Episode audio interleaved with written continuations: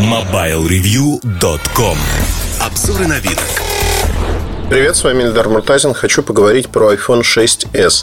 Ну и, соответственно, шесть эс плюс, наверное, имеет смысл рассмотреть в нашем обзоре.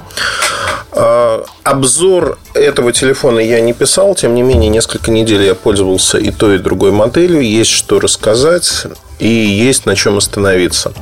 Наверное, было бы правильно рассматривать этот телефон, эти телефоны в двух ипостасях. Как у человека, у которого был iPhone, и он меняет один iPhone на другой, так и у человека, открытого ко всему новому, который пользовался, может быть, когда-то iPhone, другими операционными системами, другими телефонами. И вот сейчас он хочет выбрать рационально лучшее, что есть на рынке, и рассматривает iPhone как некий флагман от компании Apple, который имеет определенные характеристики. Вот тут, наверное, надо поговорить о том, что человек получает, что хорошего, что плохого. Но начну с тех, кто обновляет свой старый iPhone. Неважно, что это четверка, пятерка, пять эс, шестерка, на шесть эс и шесть эс плюс. Ну, самое простое, да, отличие в диагонали экрана. шесть эс плюс больше. Соответственно, очень многие люди, в первую очередь поклонники айфонов, фаблеты не воспринимают. Не воспринимают с точки зрения размера, потому что айфоны до шестерки были маленькими. Диагональ экрана была маленькая. По сути, это было три с половиной дюйма, вытянутых в высоту. Хотя их называли там четыре дюйма, ну и так далее. Ну, знаете, тоже своего рода словесная эквилибристика. Это не мешало им продавать, в общем-то, достаточно старые маленькие экранчики. Люди покупали просто в силу имиджа и того, что говорили, что им это удобно. Когда появились шестерки, очень многие жаловались и говорили: ну, как же так, вот отошли от канонических размеров, теперь не очень удобно. четыре и семь дюйма это, это огромный телефон. Он не такой маленький, как был. И многие действительно жаловались. Но, тем не менее, эти люди, перейдя на этот аппарат, осознали, что больший размер экрана, большая диагональ дает огромное количество преимуществ. Это современно. И для Apple это действительно было одним из серьезных недостатков, когда люди выбирали между разными моделями, что размер экрана не такой большой, как у большинства Android-смартфонов, флагманов на рынке. То есть, несколько лет они сильно отставали по этому параметру. Сейчас они рынок догнали. Ну, относительно догнали в том или ином варианте, потому что рынок, конечно, это пять, пять и один, пять и два дюйма даже у массовых моделей, у флагманов. Здесь четыре и семь дюйма. Разница ощущается, ощущается очень сильно. Я могу это сказать в сравнении с Galaxy эс шесть Edge, которым я пользуюсь, и айфон шесть эс. Я написал большое сравнение, оно есть на сайте уже, где сравнил по всем параметрам. Но вот экран для меня является, пожалуй, одним из основных качественных отличий, то есть размер экрана. Помимо размера экрана, iPhone построен на ай пи эс матрице. ай пи эс матрица неплохая, качественная, хорошая, то есть подсветка хорошая. Есть несколько недостатков, абсолютно не критичных для большинства людей. Их некритичность заключается в том, что, ну, на солнце, например, она слепнет. На солнце вы не видите то, что на ярком солнце, то, что фотографируете или видите плохо. На том же Edge, на Super AMOLED матрице с э, совершенно шедевральной подсветкой, не побоюсь этого слова, вы видите все всегда, как оно будет. И на солнце автоматическая регулировка вытягивает яркость так, что, в общем-то, вы видите все, что происходит э, у вас на экране. Вы можете читать спокойно тексты, отвечать на звонки и прочее. Прочее. У айфона автоматическая подсветка действует не так, максимальная яркость ограничена, и поэтому, ну, ну, все не так хорошо. Но еще раз подчеркну специально, что iPhone при всем при том обладает одним из самых качественных ай пи эс экранов. И его возможности удовлетворяют подавляющее большинство людей. Ну, то есть, если вот взять условно, девяносто девять процентов людей останется довольны этим экраном. Другое дело, что при прямом сравнении вы увидите, что он в чем-то проигрывает, в чем-то выигрывает. А вот при разных сценариях, не при сравнении в помещении, а при сравнении, когда вы выходите во внешний мир, тогда, конечно, вы увидите эту разницу, ощутите ее на себе и скажете: ну да, вот тут есть, есть такая маленькая-маленькая проблемка. Это, конечно, ну, не то чтобы проблемка. Ну, разница, разница не огромная. Те, кто пользуется уже шестеркой, имеют камеру iSight. iSight – это основная камера разрешением восемь мегапикселей. У нее хорошая цветопередача, достаточно быстро фокусируется, хорошо снимает. И на экране телефона и в социальных сетях вы не имеете особого рода изъянов. То есть ваши фотографии получаются хорошими. Другое дело, что ай о эс девять не позволяет, да и маленькое разрешение. Матрица не позволяет зумировать эти фотографии сильно, как на других аппаратах. Ну, там у Sony, например, двадцать один мегапиксель, у Motorola можно зумировать и рассмотреть маленькие детали. На iPhone это нельзя, но это такое родовое ограничение, которое было изначально вложено в телефоны. Они с ростом разрешения не отменяют. Ну, то есть софт везде работает одинаково. Опять-таки, хочу подчеркнуть, что для большинства людей, как ни странно, вот это не нужно. То есть девяносто девять процентов людей, рассматривая на телефоне фотографии, будут вполне довольны. В вечернее время съемок iPhone шесть эс лучше снимает, чем шестерка. Немногим, но лучше. Есть дополнительные алгоритмы. Я не говорю про такую фишку, как лайв фотография, когда полторы секунды видео снимается до фотографии, полторы после.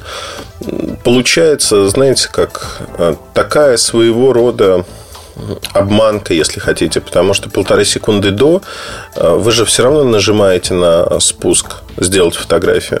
То есть фотография у вас получается через полторы секунды. А эти полторы секунды анализируют сцену и пытаются сделать фото нормальное, качественное. Абсолютно неприменимо в реальной жизни. То есть художественные ценности тоже практически ноль. Такие вот короткие видео, которые якобы разнообразят ваши фотографии, а память забивает очень сильно. И здесь я хочу сказать, что, наверное, как мне кажется, эту функцию надо отключать, она не очень нужна. И подытоживая про фотографию, пожалуй, там появилась функция четыре кей съемки. Подытоживая про фотографию, хочу сказать, что на сегодняшний день фотографии, которые вы получаете на айфоне, если вы их рассматриваете не на компьютере, а на телефоне, публикуете в социальных сетях, ну, в общем, вас устроит более чем.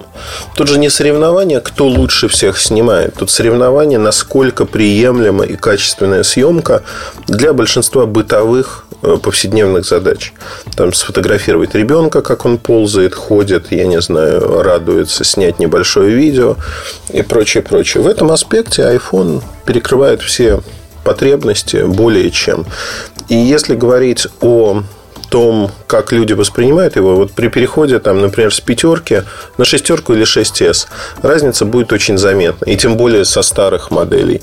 Если же вы с шестерки на шесть эс переходите, ну, наверное, разницу вы особо не увидите, кроме возросшего разрешения, если вы будете перегонять фотографии на компьютер. При этом с точки зрения фотосъемки, если смотреть на Android флагманы, там, от Samsung они лучшие сегодня по тому, как снимают. Но есть и другие аппараты. Есть Sony, которые, в общем-то, на уровне там, с iPhone зачастую, хотя снимает хуже того же Samsung. Есть Motorola, есть другие компании. Все выправилось более-менее. То есть, откровенно, плохих фотографий в хороших условиях съемки, ну, то есть днем, сегодня не позволяет себе практически никто.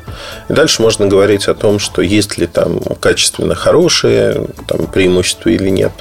Фронтальная камера у iPhone изменилась впервые, да, вот по сравнению с предыдущими поколениями. Разрешение выросло пять мегапикселей, и она стала снимать получше, скажем так. Светочувствительности ей все равно не хватает. То есть в темное время суток она мажет. Но если говорить, опять-таки, для пользователей айфонов, это, конечно, шаг вперед. Для пользователей других систем, Android в частности, это абсолютно средний уровень, не предлагающий ничего особенного. Но тут важно еще отметить следующую вещь, что, конечно, не разрешением единым, характеристики камеры тоже влияют, но вряд ли большая часть людей выбирает телефон для селфи. То есть вот такие, знаете, селфи-мены или селфи-девушки, кто постоянно фотографирует. Поэтому, ну, с натяжкой, да, с натяжкой скажем, что более чем достаточное качество. С натяжкой у айфона. Есть еще несколько параметров, на которые всегда обращают люди внимание. Параметр время работы. Я тяжелый пользователь в прямом и переносном смысле этого слова. Я много пользуюсь телефоном. У меня два с половиной - три часа в день работает экран минимум. Поэтому для меня важно, сколько телефон работает от зарядки. Батарейка в айфоне маленькая, тысяча семьсот пятнадцать мАч, меньше даже, чем в шестерке. Добились оптимизации процессора, софта. Время работы, ну вот с утра до вечера он у меня дотягивает спокойно.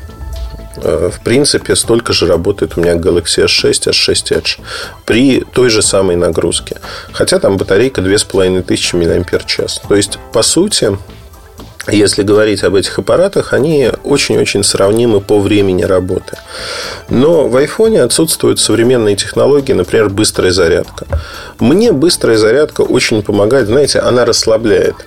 Если у вас не было телефона с быстрой зарядкой, то, что называется Quick Charge, Fast Adaptive Charge, если в варианте от Samsung, быстрая адаптированная зарядка.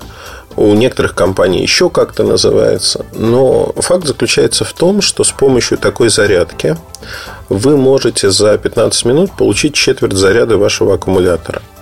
И это очень круто. Круто, потому что я, когда ложусь спать, например, если раньше я выработал привычку, что мне надо все телефоны воткнуть в зарядку, то уже года два, как эта функция появилась в телефонах Samsung, я этого не делаю просто. Я не занимаюсь этим, я спокойно совершенно ложусь спать. Утром, если у меня телефон полностью даже разряжен, я втыкаю его в зарядку, умываюсь, завтракаю спокойно.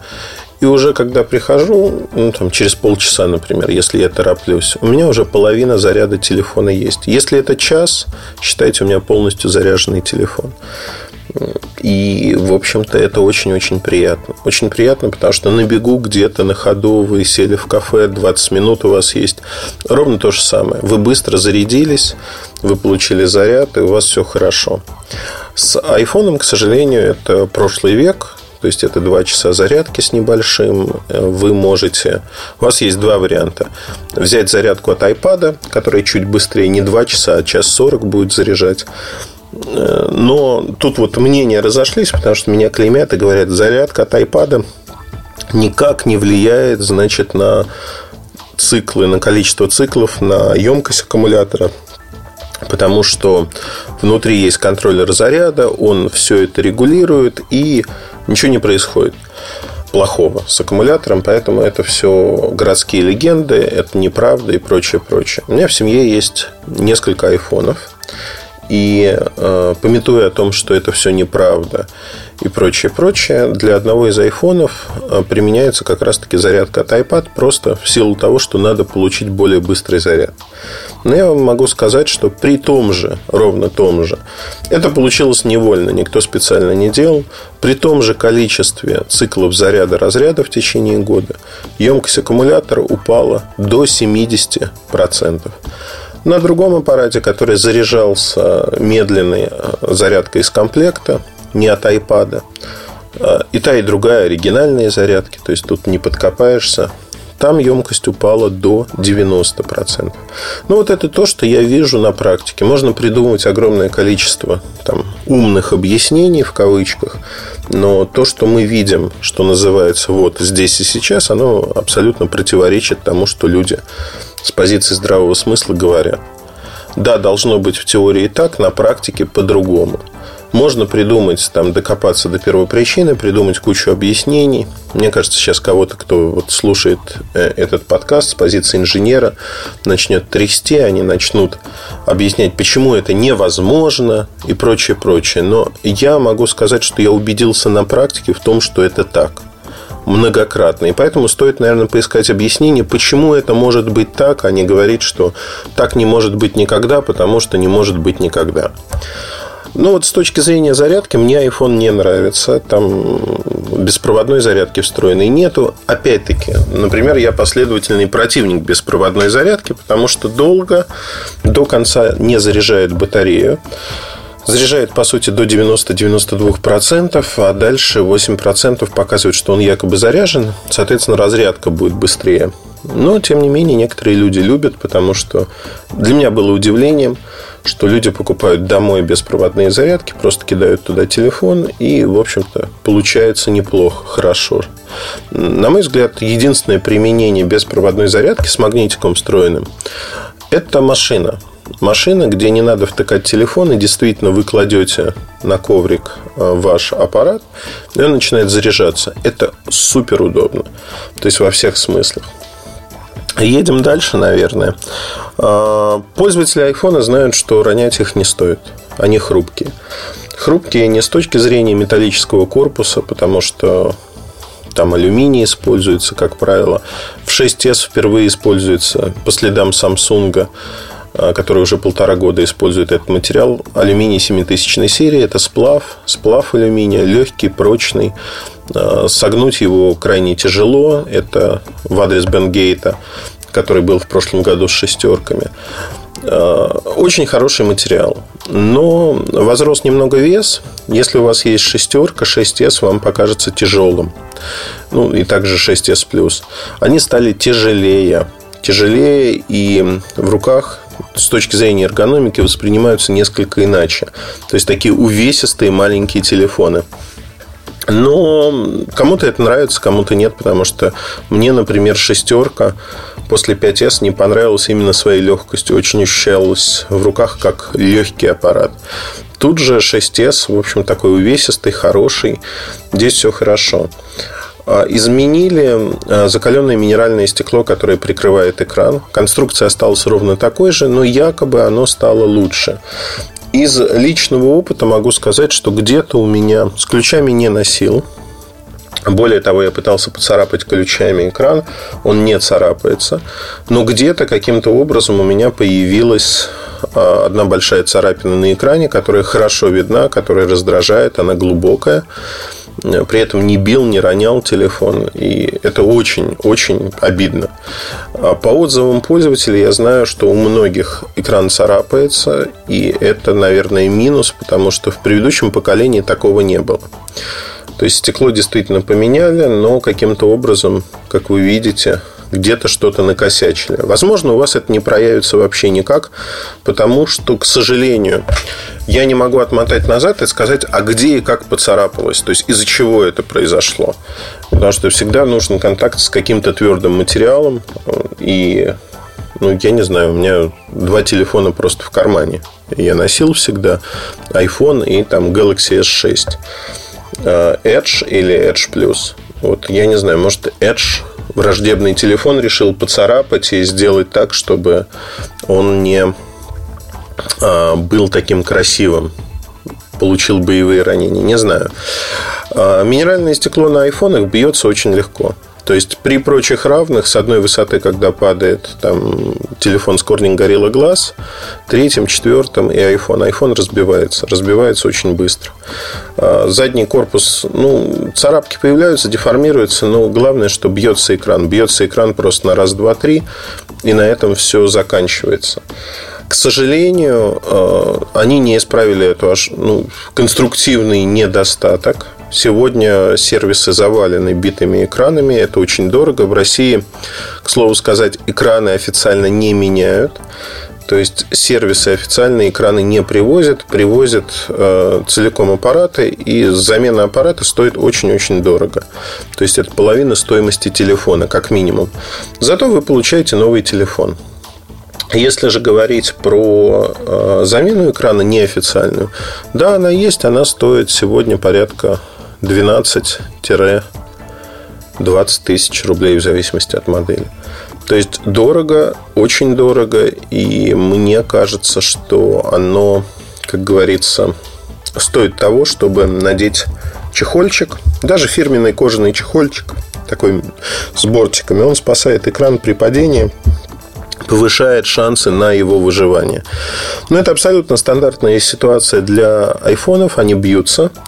Поэтому про это надо помнить, знать и ориентироваться на то, что если вы криворучка, если у вас телефоны часто падают, ну, будет обидно, когда такой дорогой телефон разобьется, если разобьется.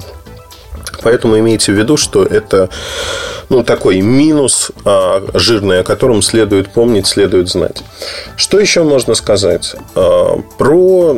Я обещал в самом начале рассказать про сравнение с другими аппаратами, какие преимущества имеет iPhone, какие недостатки. Здесь, наверное, начну с преимуществ. Преимущество самое большое, оно такое жирное преимущество, заключается в том, что iPhone полностью идентичен другим продуктам, которые делает Apple. То есть, вот то, что называют словом экосистема. И очень часто пользователи, там, кто-то бездумно, кто-то, наоборот, с соображением говорят: я живу вот в этой экосистеме, мне удобно.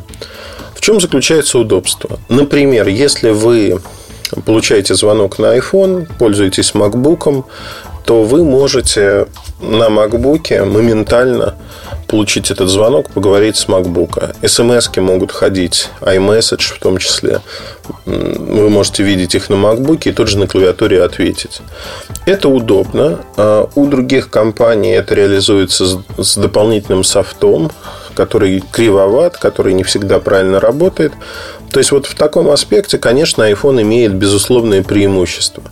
Но, например, я не люблю пользоваться этими функциями по одной простой причине, что я не всегда работаю дома, я не всегда работаю в офисе, на людях, например, или на встрече. Я не хочу получать э, звонки на MacBook, я не хочу видеть смски, которые всплывают на большом экране, когда я работаю, потому что рядом со мной находятся люди, и ну, бог его знает, что там в смс-ках этих. Но у меня было... Совершенно замечательная история, ну, буквально на днях. По итогам пари с Мишей Слободиным, генеральный директор Билайна в России, там, когда мы готовились к выступлению в виде пчелок на Тверской, где выступили Сережа Румянцев еще был, я хочу сказать следующее, что там была история совершенно замечательная. Аня Айбашева, пиарщица Вымпелкома Билайна, мне написала смс-ку как раз-таки, что такой вопрос: не мог бы ты надеть черные брюки? Там не забыть надеть или как-то так, ну не помню. Но факт заключается в том, что как раз-таки смс-ка пришла на iPhone, которым я тогда пользовался. У меня был, я был на встрече, и у меня эта смс-ка засветилась прямо на экране MacBook'а, и мой коллега, ну, как коллега, партнер, можно сказать, по другому совершенно бизнесу, поржал и сказал: ну, у тебя там шуры-муры с Аней, ролевые игры, еще что-то. Ну, то есть, смешно. Это вот показывает как раз-таки то, что не всегда это удобно. Но, опять-таки, подчеркну, что надо попробовать и дальше решать, удобно вам, неудобно. Фишка. Фишка из разряда дополнительных. Нельзя говорить, что это вот наше все, и без этого нельзя прожить. Можно легко прожить, потому что все-таки телефон – это персональное устройство. И там ответить с телефона намного проще, чем что-либо. А теперь хочу такие, знаете, мысли, наверное, вслух. iPhone изначально, допустим, был не очень насыщенным функционально. Сегодня он обрел много функций, которые многие из них заимствованы из Android. И по дороге собачка успела подрасти. Подрасти в аспекте того, что он стал более функциональным. При, при этом по функциональности, конечно же, до Android он не дотягивает. Ну, в силу многих ограничений, да, извечные. Там нельзя напрямую загружать, там, например, торренты, фильмы, музыку. Количество кодеков, которые поддерживаются, крайне ограничено. То есть, нужны танцы с бубном, чтобы этого всего добиться. Но, опять-таки, большая часть людей говорит: а нам это не нужно. Вот, вот мы не хотим этого. Это их выбор, это их право. И ругать их за это нельзя. Ну, в конце концов, кто-то выжимает из своего устройства все, на что оно способно. Кто-то не пользуется и пятой частью всех возможностей. Абсолютно нормальная жизненная ситуация. Большинству людей надо звонить, писать смски, изредка фотографировать, и больше ничего не нужно. Это, кстати говоря, объясняет, почему iPhone шесть эс шестнадцать гигабайт самый популярный по продажам среди новых айфонов. Потому что он самый из них недорогой. Ну, слово «недорогой» здесь среди айфонов, да, и...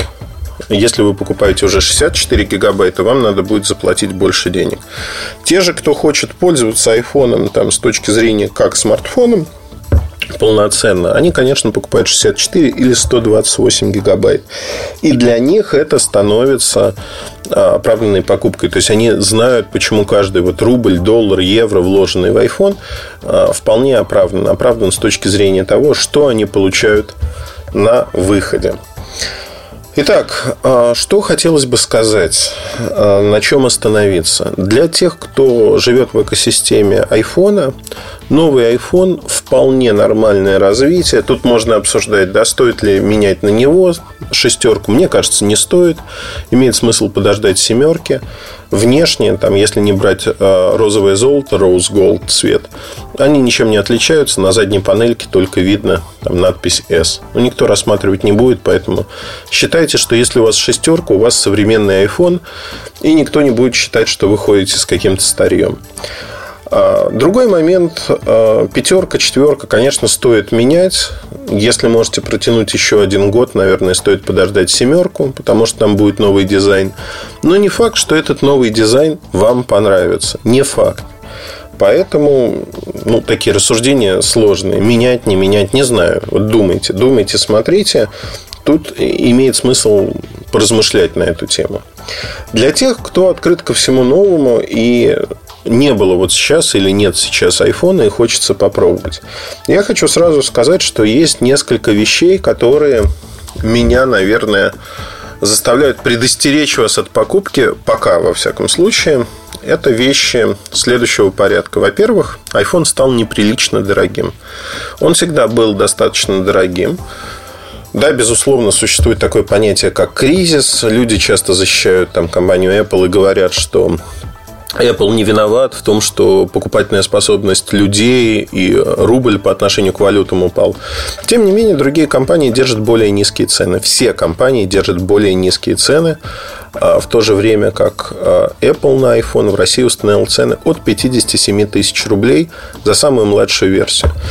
пятьдесят семь тысяч рублей на фоне того, что там Galaxy эс шесть стоит тридцать восемь, а эс шесть Edge стоит сорок четыре. При этом они ничуть не хуже, а по многим параметрам и лучше. Я еще раз напоминаю, на сайте есть сравнение этих аппаратов, где по полочкам все разложено, показано на примерах. И я думаю, что этот материал, он может быть такой отправной точкой для того, чтобы сравнить эти аппараты. Ну, в общем, неадекватная цена. Неадекватная цена, которая показывает то, что iPhone сегодня продается в неделю на уровне около, ну, десять-двенадцать тысяч штук в России. Это первая неделя продаж. И сейчас каждую неделю вот продажи эти падают. Падают, потому что покупательная способность меньше, потому что этот сегмент рынка сократился. Ну и люди не готовы переплачивать там тридцать восемь и пятьдесят семь. Ну, девятнадцать тысяч рублей. Разница огромная. Огромная. И помимо Samsung есть куча брендов, Lenovo, другие марки, которые в принципе, да, Huawei, например, в принципе предлагают нечто похожее, просто классом пониже. Там есть определенные, ну, нарекания. Камера может быть похуже, скорость работы, еще что-то. Но тем не менее, плюс-минус есть из чего выбрать. И на этом фоне, конечно, iPhone страдает. Есть другое рассуждение, которое вполне имеет право на жизнь. Оно звучит так. Наконец-таки iPhone прекращает быть массовым продуктом, и теперь у каждого второго в метро не будет iPhone, а будут какие-то другие Android-телефоны. Значит, имиджевая ценность iPhone возрастет. К сожалению, нет.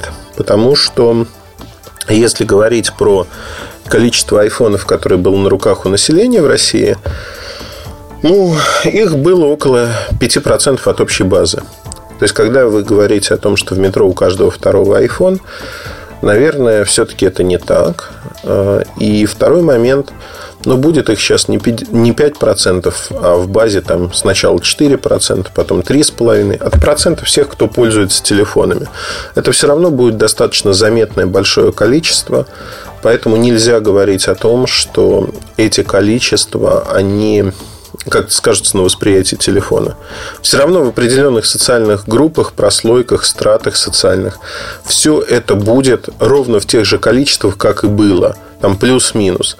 Сейчас появляются отклонения в пользу того, что часто вот в тех местах, где я бываю, если год назад, несмотря на хорошие продажи, там Samsung'ов практически не было на руках, сейчас они появляются уже на руках у людей, но их немного на общем фоне. То есть их действительно немного. Но люди, вот знаете, с эджами, например, очень заметно. То есть люди выбирают именно дизайн, внешность. И там пару раз я даже видел зеленого цвета эджа, которые по девяносто тысяч продавали. Их было всего тысяча штук. Они разошлись за... Ну, почти два месяца. То есть за два месяца аппарат ценой в два с половиной — три раза больше, чем два с половиной раза больше, чем дороже, чем базовая модель, они были проданы. То есть спрос на них есть. И вот в этом аспекте, наверное, надо говорить о том, что ну, тут разумность покупки. Понятно, если денег куры не клюют, вы не считаете деньги, вы считаете, что вам нужно купить устройство с точки зрения того, чтобы у него был имиджевый заряд максимальный, это iPhone. Однозначно iPhone. Есть еще одно рассуждение, которое часто в плюс идет iPhone. То, что система обновлений на Android операционных версий, она такая произвольная, если хотите. Новые версии появляются, но появляются постепенно. Они медленно расходятся по всем устройствам. Срок поддержки не такой длительный, не три года, как на айфонах. На айфонах три года вы получаете новые версии операционных систем. Другое дело, что в новых версиях операционных систем вы уже сегодня не получаете чего-то такого экстраординарного, о чем можно было бы говорить, что это дает вам принципиально какие-то иные возможности. Вот этого нету. То есть это фишки. Разные фишки. Плюс-минус хорошие, плюс-минус плохие.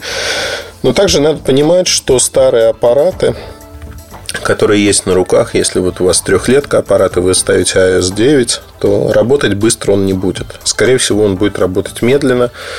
И в этом проблема. Проблема в том, что вы не получите очень-очень качественный продукт. Поэтому многие люди сегодня остаются на старых версиях и говорят, мы не хотим обновляться, потому что это не дает нам скорость, а скорее приносит тормоза, и хочется быстрее сменить свой телефон.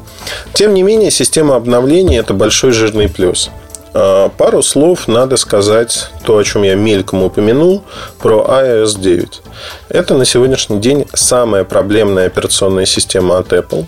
Очень много недостатков.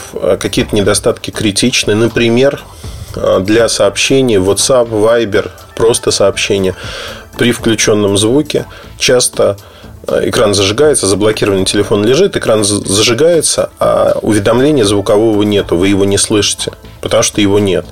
Это базовая функция для любого телефона. И вот эта базовая функция, она здесь не работает.